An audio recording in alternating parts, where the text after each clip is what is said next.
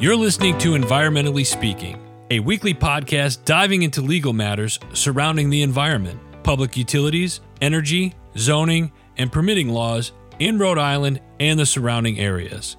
With your host, Marissa Desautel. Good morning, everybody, and welcome to a special edition of Environmentally Speaking. Good morning. I am Marissa Desautel, an environmental attorney in Rhode Island. What what are you doing? Okay, so I know it's an audio platform, so that might not have been the best. But for those of you who do like to watch Environmentally Speaking, I thought it'd be fun for a birthday episode to have my little wacky whaling inflatable arm tube man desk where do you, edition Where do you even get something like that? in a Secret Santa. They only live in the world of Secret Santas. Have I don't know where they come from.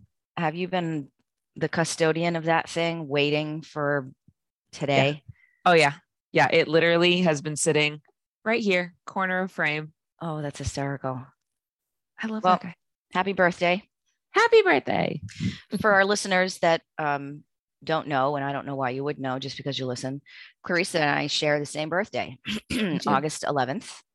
We are, however, 15 years apart, I being the younger, of course, Mhm. and Clarice being the much, much older.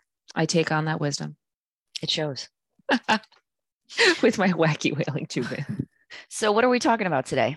So today we are doing some lighthearted get to know us questions. We have been talking at you folks about a whole range of topics for nearly 50 episodes. And now we're going to do something a little lighthearted and talk about ourselves. Um, but before we do that, I did not tell you about this. I did not plan to tell you about this. I plan to ambush you a little bit, which I think is always fun. You know, it's 8 a.m. It day after our birthday. It is. But also, take a look. Oh my God.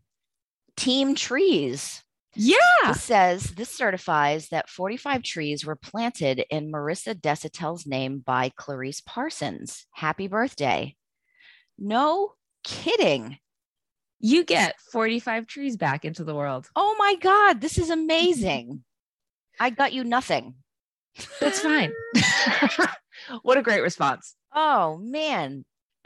Tell the listeners what this is, please, so they so can this also do it. is hashtag team trees. Um, they also have hashtag team oceans where you can fund a cleanup or fund products for a cleanup. But team trees primarily focuses on reforesting. Um, so it's actually global. There are places in America. There are um, primarily primarily it's America, um, South America, and uh, oh goodness, if memory serves, It's okay, you're old. of- I am parts of Africa. My memory is starting to go on me. Um, but yeah, essentially, for every dollar donated, uh, somebody goes out there and plants a tree back. That's amazing. So you Thank get a you. little certificate. Thank you so much. That totally Mm-hmm. warms my heart. I took a screenshot of it and I'm going to put it on social media later today. Oh, I'm sending you the actual. Now that the surprise is over, I'm sending you the certificate. No, I like the screenshot because it shows my dopey head up in the corner. That's wonderful. Thank you, Clarice. Happy birthday. Thanks. Happy birthday. Now you get some trees. Fantastic. I love it. That's freaking awesome. All right. So now we're going to shift gears and talk about ourselves. Yeah. And I'd like to make a small disclaimer here that um, I feel as though talking about ourselves is really self indulgent and presumes that people are interested. So, to the extent that you're not interested, feel free to not listen, and I apologize. To the extent that you are interested, I'm not sure why, but thank you for listening or watching. That's a very good point. How to tell that we're both Leos. You put in that disclaimer, and I just Mhm. said, Well, I'm just going to talk. All right, let's do it. What's our first question? All right. Somebody wrote in, What is your first memory in nature? Am I going first? Yes. Probably being seven or eight and playing outside in the woods behind my house in Foster, Rhode Island, where I grew up. And it was, um, in my mind, either a Jurassic Park setting or um, I, I created a village where little gnomes lived in the, the base of a, a giant oak tree that had toppled over and its root ball was exposed and it created a little bit of a shelter. So I didn't have a lot of friends when I was a kid. a very active imagination. So that would be it playing outside in the woods behind my my house by myself. Oh, I like that. Um, How about you? I think I think my first memory was discovering that pine trees had sap. I was so um, my grandparents' home had lots of pine trees around them, and there was one day where I was playing in the yard and I saw that one of the trees was shiny. And then I thought water was coming out. Did you lick I, it? I straight up just put my hand in it. Ah. Like, like I didn't poke a finger. I put my full hand into the pile of sap and then wondered what was going on. Did you and get stuck to it? No, I pulled away, but on my way back out, I had to pass by all of the needles. Uh huh. So I basically just had this like mitt of pine needles and sap and cones, and it was just disgusting. Yeah. And I went over to my grandma and I was like, What is wrong with the tree? What's going on? And she just couldn't stop focusing on how messy my hand was. How did you get it off of your hand? A vicious scrubbing. Yeah. I think that's the main reason why I remember that memory so much. So is that why you didn't go into environmental studies? well, also bugs live in the environment. So Oh, it's little a, little b. Okay. Uh, let's see. Next, we have. Ooh, what's your favorite environmental disaster movie? all right. You're first this time. Oh, Day After Tomorrow. Which one is that? That's the really cheesy one where, um, because of global warming, this massive cold front was coming in on um, New York City, and there was a heat front coming in on another part of the country. And basically, global warming has just hit this peak where we were all going to experience insane weather all at once. So there was a tsunami, and then the tsunami froze, and Jake Oh, Gyllenhaal man. and company had to like navigate a wild New York, but it happened overnight. Oh, and they burn the books in the library. yes, Right. oh, that makes me so mad. makes me so mad too. Global warming yeah. also makes me mad. I just I liked the drama of global warming is going to happen one day, and it's just going to be, you know, yesterday was fine, today is terrible, weather has ruined everything. Um, it was a very sped up, impacted version. Yeah, that's a good one.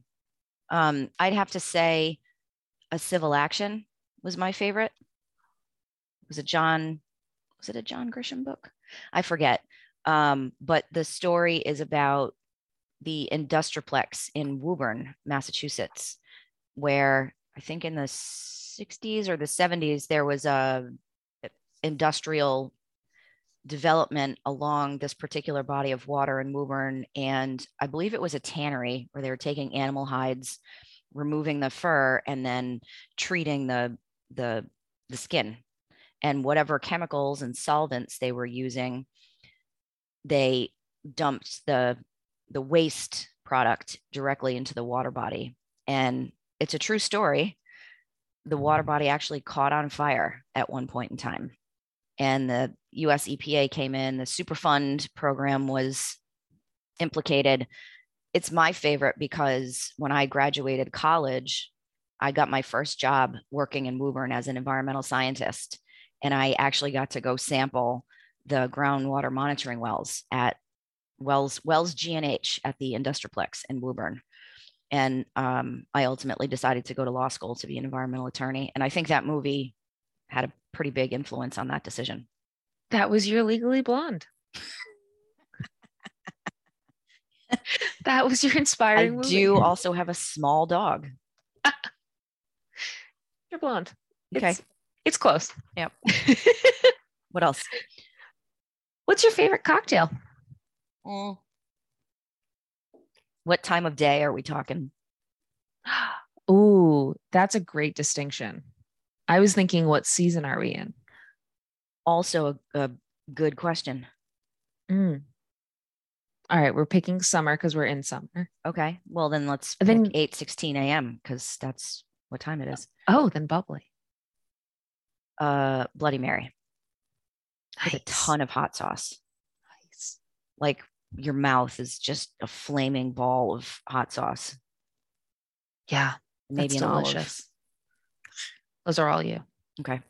That was a good one. I like that one. What is the best thing you've ever seen in nature? I think that's probably the hardest one on this list. Mm. You go first. Oh, goodness. I think I'd have to say this is going to sound so simple mountains. Mountains are just, they're so big. And it feels as if they just, it's like flat land, flat land, gigantic thing. And it's like, how on earth did this happen? Glaciers. But it's just, it's so, the fact that nature made something so huge Yeah. and everything around it is always relatively flatter. That's the whole point of a mountain. It, I'm awestruck every time. Uh, last summer, my sister, my dad, and I hiked Mount Washington. And when you got to that hazy part where there were definitely more clouds closer to you, I just kept thinking it's incredible that there's just something so gigantic right here, and we get to be on it. And then when I was in Iceland years ago, those gigantic mountains on the side of the highway, and it's truly fields upon fields. There's not a ton of trees, there's not a ton of shrubs in the winter, and then just giant mountains. I think it's the stark contrast. Yeah, and it's um the scale of it. I think is what really perp- perplexes the the human mind because Yeah. we're little, and then looking at that, you you didn't see it get created, but you can imagine the amount of energy and power it took to to to create that scale of feature. I'd have to say I've seen some pretty cool stuff, but I am consistently fascinated with thunderstorms. Oh. there's something about a weather front take global warming out of it mm-hmm. that you don't you see nature i see nature every day. I never take it for granted. I love it. I respect it. I'm grateful for it but you don't see a thunderstorm every day and it's it's got something for all the senses there's a different smell in the air obviously you can see and hear it um, I wouldn't say that you could taste it, but um, you could if you had a Bloody Mary while you're outside. Um, but it it's something about the energy, that scale of energy moving through. And I had a teacher, I think in second or third grade, while there was an, a thunderstorm outside of the school, stop whatever lesson she was in the middle of and explain to us what makes uh, thunder. It's the collision of a cold front and a warm front and the the molecules that physically collide make that level of noise. And uh, i just i love it. Oh, that's a great answer. Yeah, there's nothing like sitting and listening to a thunderstorm, or if you have big, you know, French doors, sliding windows, something like that, being able Yeah. to watch that. it's amazing It's very calming. I love that.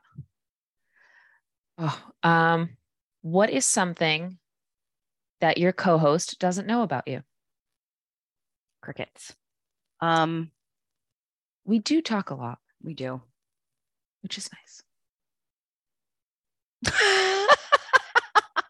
this is a lot of dead air i don't All you know, i don't know um um everything i'm thinking of is really lame you know what I mean? Like no one's gonna care about any of it. Do you have anything you could share immediately?